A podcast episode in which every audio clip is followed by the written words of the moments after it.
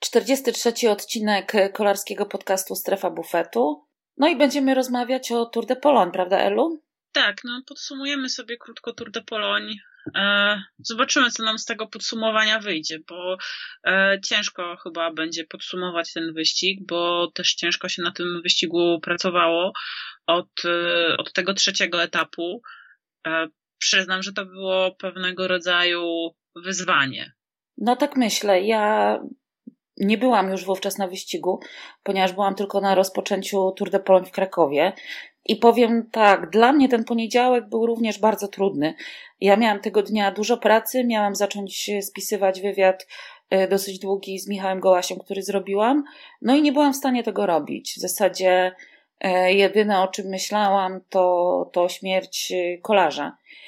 Bjorga Lambrechta i tak mi przyszło do głowy, że oglądałam kiedyś taki film Pantani, Nagła śmierć rowerzysty i że ten tytuł jest nieadekwatny do tego, co się przydarzyło Pantaniemu, bo Pantani umierał długo, a ta nagła śmierć rowerzysty, ten tytuł, to hasło pasuje właśnie do tej śmierci Lambrechta, bo, bo to było tak niespodziewane, w takim miejscu, gdzie kolarze się nie ścigali jeszcze, gdzie były sam Tomasz Marczyński to mówił w wywiadzie, już po wyścigu, w wywiadzie dla Kamila Wolnickiego, że to był jeszcze moment, kiedy wszyscy rozmawiali, jechali spokojnie, no jak to na 48 kilometrze etapu.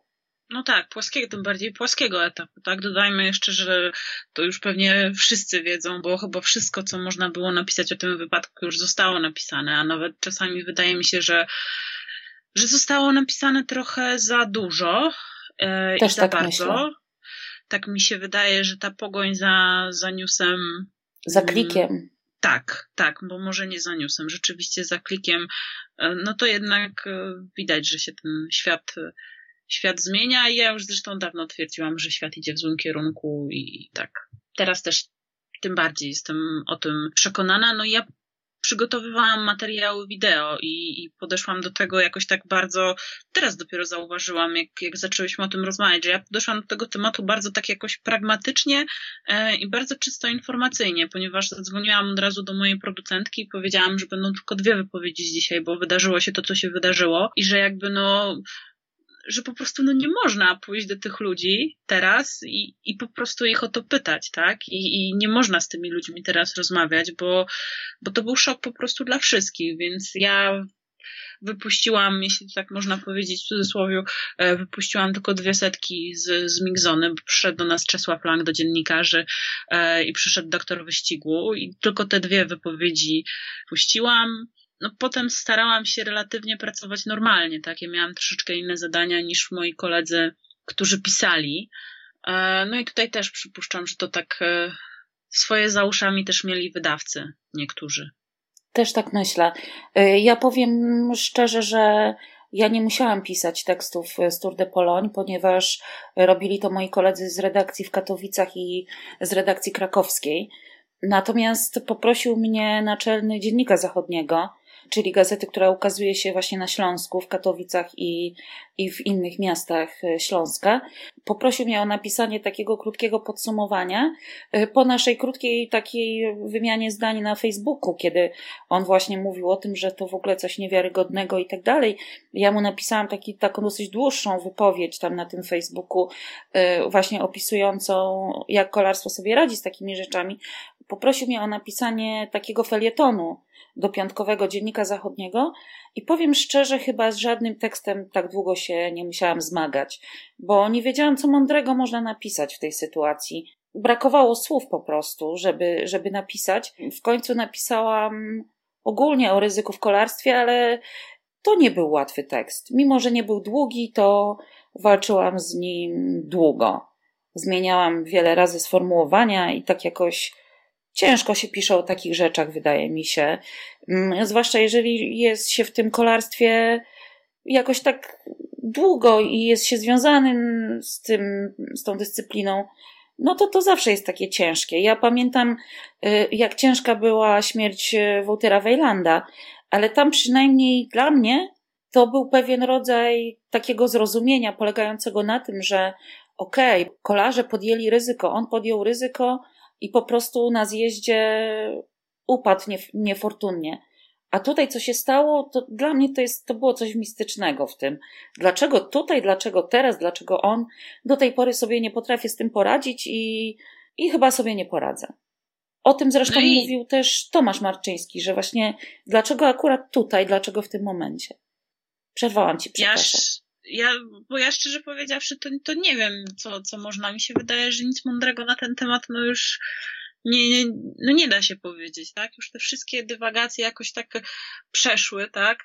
Różnego rodzaju też teorie, mniej lub bardziej rozsądne, również byliśmy świadkami tych. E, widzieliśmy, czytaliśmy, na pewno też ci przez ręce w jakiś sposób tam gdzieś wpadały te, te różnego rodzaju teorie.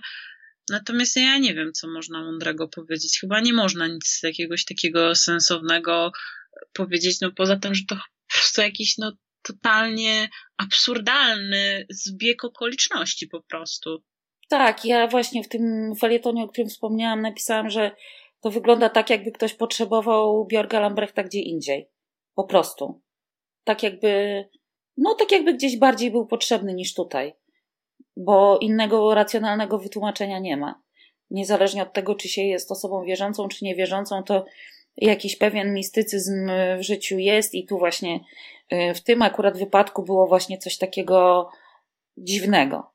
No Natomiast, tak... no, no, przerwałam ci, przepraszam. Nie, bo tak chyba już nie wiem, czy, czy, czy jest sens, żebyśmy dalej e, o tym po prostu rozmawiały, bo no wiadomo, tak, że jak się będzie mówić o tej edycji wyścigu, to, to jakby siłą rzeczy będzie się przypominać te sytuacje, tak, i, i jakby ona w jakiś sposób też będzie no nierozerwalna akurat z, z, to, z tą edycją, ale no już nie wiem, czy, czy, czy można coś więcej powiedzieć na ten temat po prostu.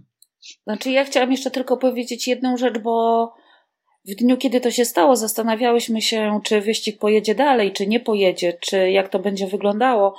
Tak nam się od razu chyba wydawało, że to będzie bardzo podobnie jak właśnie wtedy na Giro d'Italia w 2011 roku, czyli że będzie taki rodzaj upamiętnienia, i mam wrażenie, że to zostało bardzo dobrze przeprowadzone.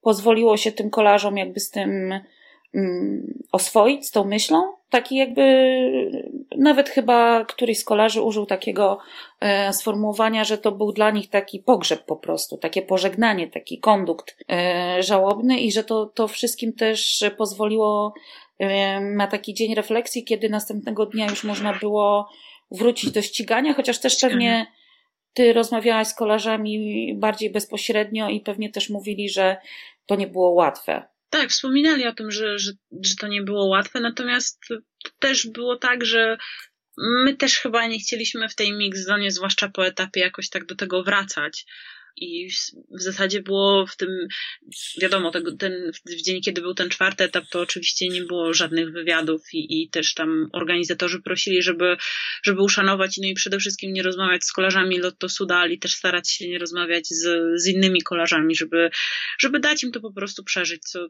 co też wydaje mi się absolutnie zrozumiałe w takiej sytuacji mi się wydaje, że tak dopiero chyba po tym siódmym etapie, czyli już potem, e, jak to się, że potem jak ten wyścig się zakończył, to, to, to jeden z dziennikarzy zadał właśnie pytanie e, Siwakowowi, e, w jaki sposób on się odnosi do tego zwycięstwa w kontekście tego, co się właśnie stało. I tutaj właśnie Siwakow też powiedział, że, że dedykuje tę koszulkę, tę wygraną właśnie Lambrechtowi, no ja osobiście to nie zapomnę, jak Tomasz Marczyński przyszedł do Migzony po, e, po szóstym etapie w tej koszulce różowej górala i chyba w zasadzie no, nikt nie był w stanie mu zadać pytania po prostu.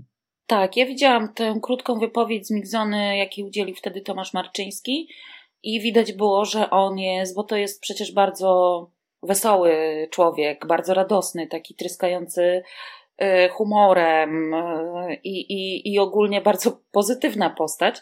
I, I to był zupełnie inny Tomasz Marczyński i też myślę, że gdybym tam była w tej mixzonie, to też nie potrafiłabym mu pytań zadawać, o powiem w ten sposób, tak? Ja dzisiaj widziałam jeszcze na Instagramie Tomka Marczyńskiego, że ma właśnie nowy tatuaż i tatuaż upamiętniający e, Lambrechta, jego numer. Tak, i ja bym tylko jeszcze Został... powiedziała, że bardzo bym sobie życzyła, to zresztą powtarzali inni dziennikarze, ale też sobie nie wyobrażam, żeby Czesław Lang jakby się do tego nie zastosował, że czy jakby sam na to nie wpadł, żeby ten numer 143 e, już na zawsze został nieprzydzielany innym kolarzom. Tak.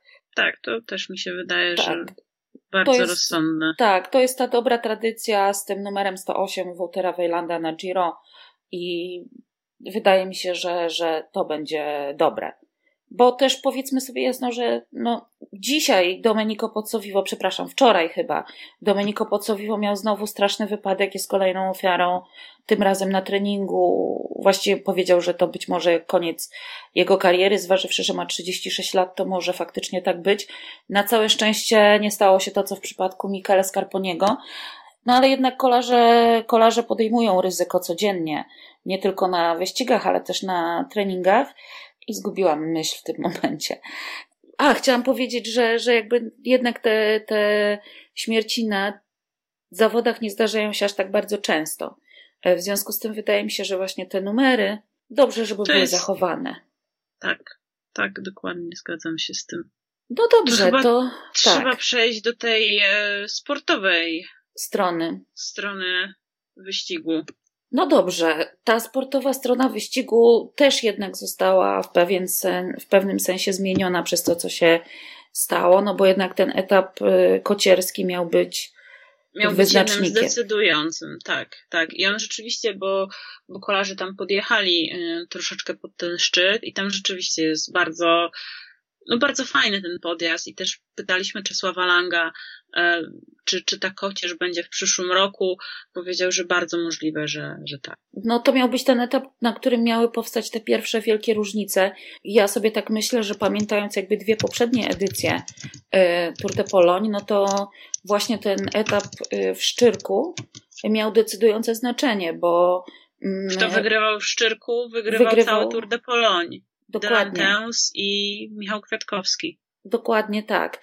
Więc wydaje mi się, że też jakby y, to zmieniło obraz tego wyścigu.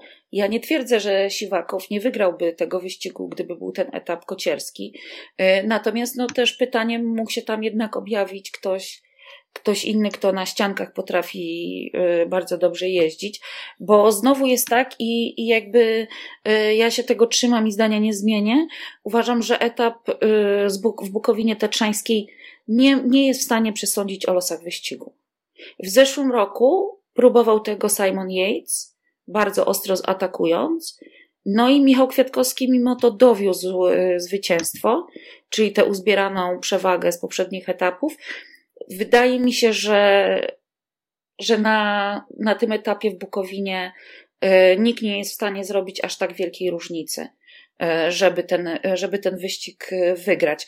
Udało się to raz Rafałowi Majce de facto, który potem z kolei tej przewagi musiał bronić na czasówce i ją obronił. Faktycznie ten jego atak był niesamowity i on był wtedy w znakomitej formie po Tour de France to był chyba najlepszy rok w karierze Rafała Majki i trudno mi tutaj na Tour de Pologne jakby znaleźć kolarza w przyszłych latach, żeby był w stanie naprawdę tak mocno, tak mocno rozbić peleton i zaatakować jak wtedy Majka w 2014 roku.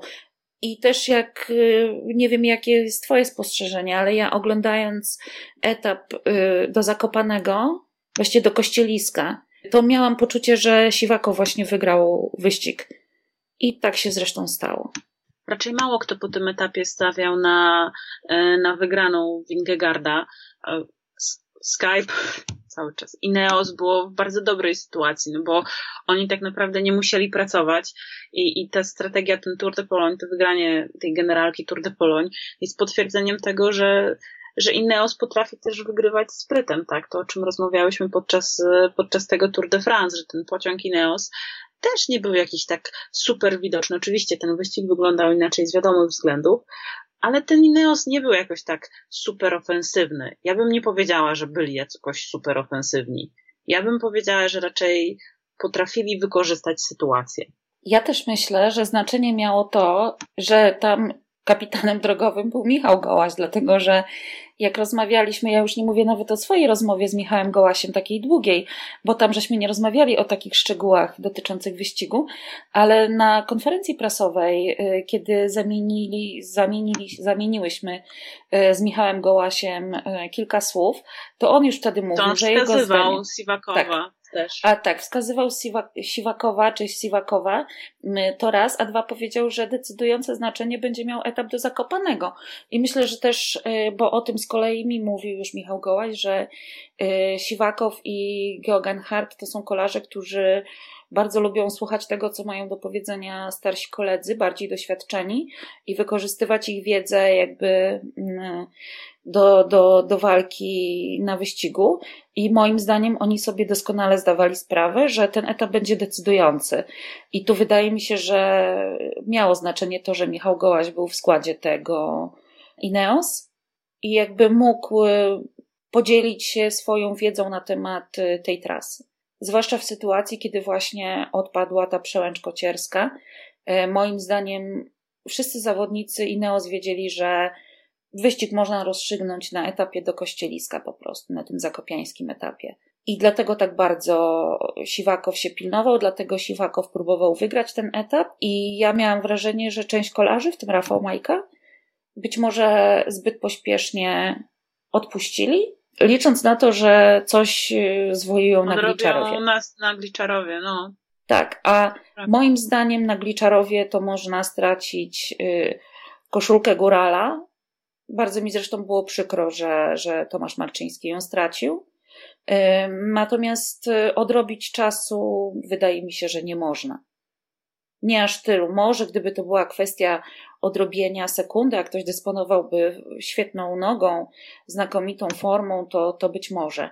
Y, natomiast wracając do Rafała Majki, bo dziewiąte miejsce na pewno nie jest dla niego żadnym sukcesem, y, wprost przeciwnie, ponieważ on w ostatnich swoich startach zajmował wyższe miejsca, no przynajmniej czwarte, to mam wrażenie, że on też jednak y, przyjechał z nie do końca jeszcze dorobioną formą, oby mu ta forma ale sam zresztą to mówił na samym tak. początku i też, też to podkreślał, że, że on tak naprawdę nie do końca wie jeszcze, jaka jest ta forma, że, że jednak nie ścigał się przez ten długi czas, a Tour de Pologne traktuje, mimo iż organizatorzy nie lubią tego sformułowania, e, no to Rafał podkreślał, że Tour de Pologne traktuje jako przygotowanie do Vuelty, tak? Gdzie i na tą Vueltę tak naprawdę ekipa Bora Hansgrohe e, zapowiada, w zasadzie sobie Rafała Majki, zapowiada walkę, tak?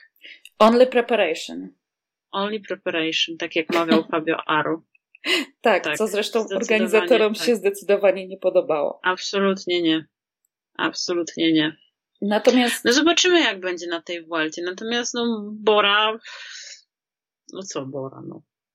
Bora właśnie ma dwa wygrane etapy na Bing Bang no Tour. No właśnie. Na wyścigu porównywalnym y, z Tour de Pologne, tak? Tutaj miała też wygrane Pascala Ackermana i tak, jazdę w żółtej koszulce.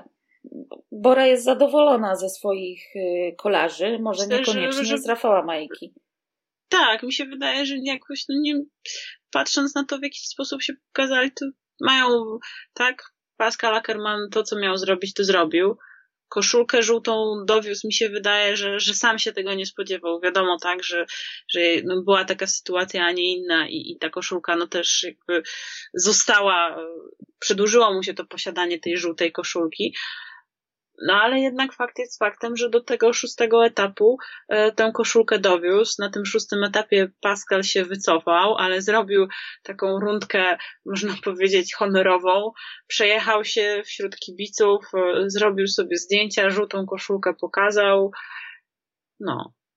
Tutaj ja bym jedną uwagę miała, ponieważ e, mnie się nie podoba, że lider wyścigu wycofuje się z wyścigu. Y, uważam, że powinien dojechać ten etap do końca. To takie moje zdanie. Trzeba mieć szacunek dla koszulki lidera po prostu. Mi się wydaje, że to była po prostu no już tak y, taktyczna decyzja przed Mistrzostwami Europy, tak? Też pamiętaj, że, że zrezygnował Cavendish ze startu na przykład, tak? Tak, ale czym innym jest, Europy. oczywiście, że tak, ale czym innym jest wycofanie się y, Marka Cavendisha, który, o, o czym zresztą oczywiście. było wiadomo Mark Cavendish, gdyby nie to, co się wydarzyło, czyli gdyby nie wypadek, to Mark Cavendish wycofałby się w ogóle po trzecim etapie. A tak przejechał jeszcze czwarty i wycofał się po czwartym. Natomiast yy, Ackerman powinien, no nie wiem, nie podpisać listy startowej, no bo to mówię, to nie jest fajne, jak się lider wycofuje. No miał inny pomysł na to wycofanie. No. Zdecydowanie. No to moim zdaniem nie był to dobry pomysł, że tak skrytykuje Bora Hansgrohe, zresztą najchętniej skrytykowałabym nie tylko za to. Feel free. Jakby co. No nie, to no jeszcze dobrze. może opowiem taką anegdotkę, bo nasz redakcyjny, może no, w zasadzie jeszcze mój trochę redakcyjny kolega, że może mój kolega z przeglądu sportowego e, bardzo mocno sobie po prostu wziął jakoś tak do serca e, to, żeby zadać jakieś trudne pytanie kolarzowi w, po, na mix, w czasie tych wywiadów poetapowych, żeby to jednak nie było tylko i wyłącznie o tym, jak ten etap przebiegał, jak wyglądała końcówka, kiedy oddasz te koszule, a jakie plany na generalkę i tak dalej, i tak dalej. Więc postanowił zapytać Pascala Ackermana, czy, e, czy Bora, czy ekipę Bora Hansgrohe można porównać do Bayernu Monachium. I, I Pascal się tam wił, wił, wił, ale no, kolega się ewidentnie nie dał zbić z pantałyku i tak no naprawdę go przycisnął, przycisnął i, i Pascal w końcu przyznał, no, że, że są no jedną z najlepszych ekip, no. Tak, tak, ale też y, kolega dopytywał, czy y, Ackerman zdaje sobie sprawę z tego, że my Rafała Majkę traktujemy jak Roberta, Roberta Lewandowskiego. To się wydaje, że kolega trochę popłynął. ale no, to coś w tym jest, no. Coś w tym jest. No, przynajmniej, no działo się, no. Działo się. Tak, ja widziałam, że Jak potem wiemy, w trakcie... nie ma głupich pytań, tylko są głupie odpowiedzi. Tak. Y, ja też chciałam powiedzieć, że potem widziałam na wyścigu, że troszeczkę się sytuacja rozluźniła, natomiast na samym początku ekipa Bory była bardzo spięta i chciałam powiedzieć, no tak no Krzysztof Wyżykowski może to i ja mogę mówić, co myślę. nie porównuję się oczywiście do Krzysztofa Wyżykowskiego, ale skoro on jest Chodzi odważny, to dlaczego... Media Day, tak, tak zorganizowany. Tak, o Czas ten... dla mediów. Czas dla mediów. Y, Bora Hansgrohe przewidziała czas dla mediów mm, o godzinie 17.30 podczas y, w, w hotelu oddalonym, e, zwłaszcza, że Kraków jest zakorkowany o jakieś kilkanaście minut jazdy samochodem od miejsca, w którym o 18 miała się zacząć e, prezentacja wyścigu, tak, na rynku krakowskim. W związku z tym mało kto poszedł, a ci, którzy poszli, przekonali się, że klamkę. tak, przekonali się, że w miejscu, gdzie miało się odbyć spotkanie z Pascalem Ackermanem i z Rafałem Majką, nie ma nikogo. No bo może byli już w drodze na prezentację. Ja nie wiem, jaka ty jesteś po prostu, no. No tak myślę. Tak, Natomiast po cóż było no, ogłaszać? powiedziałaś, że przecież kilkanaście minut trzeba było jechać i ja dokładnie pamiętam ten korek. No właśnie, więc y, dla mnie to było takie dziwne zagranie y, w stosunku do mediów. Y, niepotrzebne zupełnie jakieś zagrywki takie dziwne mm, na no, początku ale wyścigu. tego Rafała się udało złapać. Tak, widziałam, że potem, po, potem był bardziej otwarty na media, też bywał w mixzonie. E, wtedy, kiedy był najwyżej sklasyfikowanym Polakiem, to musiał być w mixzonie, więc e, też Bora mu tego nie zakazała. E, natomiast ja właśnie na początku odniosłam wrażenie, że to jest trochę tak, jakby nas próbowano od Rafała Majki odgrodzić rzecznikami prasowymi i służbami prasowymi ekipy Bora Hansgrohe. Tak, ta pani jest bardzo groźna. Heidi, tak? Nadine. Nadine. Nadine. No dobrze, tak. to, to, czy nam jeszcze coś zostało, czy po prostu robimy dzisiaj taki, taką krótszą wersję? Możemy zrobić dzisiaj taką krótszą wersję, bo ja jestem znowu na wyjeździe, ty wyjeżdżasz. Yy, powiedz tak. mi, yy, kto odebrał zwycięstwo w memoriale królaka Stanisławowi Aniołkowskiemu? W kategorii U23. W kategorii U23 oczywiście. Y, Alan Banaszek. Ach, Alan Banaszek. No dobrze, wybaczam. Aż, aż sprawdzę zdjęcie, które wrzuciłam. Po prostu mnie zagięłaś w takie odpytywanie. Ale no Alan, tam był Alan. Bank na tym podium był Alan, ale sprawdzę. Bo ja tutaj siedzę teraz w trzech wyścigach jednocześnie. Uf, tak, Alan Banaszek dobrze mówił. A tak, bo Banaszkowie, Adrian i Alan chyba poszli w odjazd tak, na memoriale tak, tak, tak, I, tak, i tak. dzięki temu. No dobrze, to ja życzę y, y, Staszkowi Aniołkowskiemu dalszych sukcesów, bo widzę, że noga jest. Noga jest. kolarz na Mistrzostwach Europy U23. Niewiele tam zabrakło. Niewiele. To prawda i też chciałam powiedzieć, że bardzo mi się podobała jazda Marty Lach, która jest wicemistrzynią U23, y, wicemistrzynią Europy. Marta ma nogę. Marta ma tak. nogę w tym sezonie. Tak, i myślę, że to jest kolarka, którą warto obserwować. Mm, ja, ja ją pamiętam tak naprawdę z Mix Zony y, na Mistrzostwach Świata w Innsbrucku, gdzie ona bardzo sensownie się wypowiedziała na temat tego wyścigu, więc y, nie tylko noga, ale też i w głowie chyba jest konkretna ułożone. Dziewczyna. Tak, tak, konkretna dziewczyna.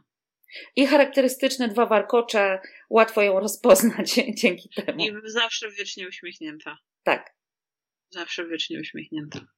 No dobrze, to, to kończmy. Ja się pakuję na Czechy. Mamy jeszcze jednego kolarza, który będzie jechał Tour de l'Avenir. E, będzie to Attila Walter od nas z, z reprezentacją Węgier będzie startował. Więc od czwartku Czech Cycling Tour i Tour de l'Avenir. 10 etapów, wymagających etapów, w tym jazda drużynowa na czas, a dwa lata temu wygrał Egan Bernal ten wyścig. Jeden z najważniejszych, jeśli nie najważniejszy, tak? Wyścig dla młodych, obiecujących kolarzy, zwłaszcza dla takich kolarzy, którzy e, no, bardziej w generalki e, celują niż, niż na przykład, nie wiem, w jakieś klasyki czy, czy, czy, czy płaskie etapy zdecydowanie. Tak, i ja chciałam powiedzieć, że to jest e, bardzo niedobrze, że nie ma tam reprezentacji Polski. Nie wiem, jakie są przyczyny tego zdarzenia. E, że, że Polacy, reprezentacja Polski nie pojechała mm, na Tour de l'Avenir. Być może powody są podobne do tych, które sprawiły, że również na te juniorskie i młodzieżowe e, Paryż-Roubaix e, polska reprezentacja w ostatnich latach nie jeździ. I uważam, że to jest bardzo źle dla rozwoju polskiego kolarstwa. Tak, by the way, to z Eganem Bernalem przegrał wówczas w 2017 roku Björk Lambrecht. I to wtedy jakby mm, zaczęło się o nim mówić jako o takim kolarzu, który y, będzie kiedyś w przyszłości partycypował w wielkich turach. No, więc przykro mi, że żaden młody polski zawodnik, y, między innymi chociażby z y, CCC Development Team, bo wiem, że marzeniem Stanisława Aniołkowskiego był udział w Tour de l'Avenir, gdzie on nie jest oczywiście góralem, ale być może mógłby spróbować wygrać jakiś etap, albo przynajmniej się pokazać e, gdzieś e, na, tym, na, tych, na tych mniej górskich e, odcinkach. No, także to jest kolejny taki kamyczek do ogródka PZ Kolu. Bardzo fajnie prowadzą profil na Twitterze, ale to chyba jest jedna z niewielu nie dobrych wystarczy. rzeczy. Zdecydowanie to nie wystarczy. No to co, to tym przykrym akcentem to chyba ten. Przykrym akcentem chyba trzeba zakończyć, bo to dosyć w ogóle taki był e, przykry podcast. Chyba najsmutniejszy odcinek e, tak, tak, w naszej karierze. Nawet mi się, tak, bo heheszków i nie wypada i nastroju nie ma i w ogóle. Więc oby, oby to był pierwszy i ostatni taki smutny podcast. Taki, ja też, tak. Tak, ja też mam taką nadzieję i zresztą to, że ten podcast jest takim opóźnieniem od zakończenia Tour de Pologne, to też trochę wynikało, wynikało z tego, że... że się tak zbierałyśmy, zbierałyśmy, zbierałyśmy i się nie mogłyśmy zabrać. To prawda. Z no, wiadomych no, przyczyn. Miejmy nadzieję, że Vuelta będzie radośniejsza i tygodnie poprzedzające Vuelta również. Hiszpańska maniana, hiszpański temperament, hiszpańska fiesta – i ogólnie, że będzie radośniej. I tym optymistycznym akcentem kończymy. Do usłyszenia. Do usłyszenia.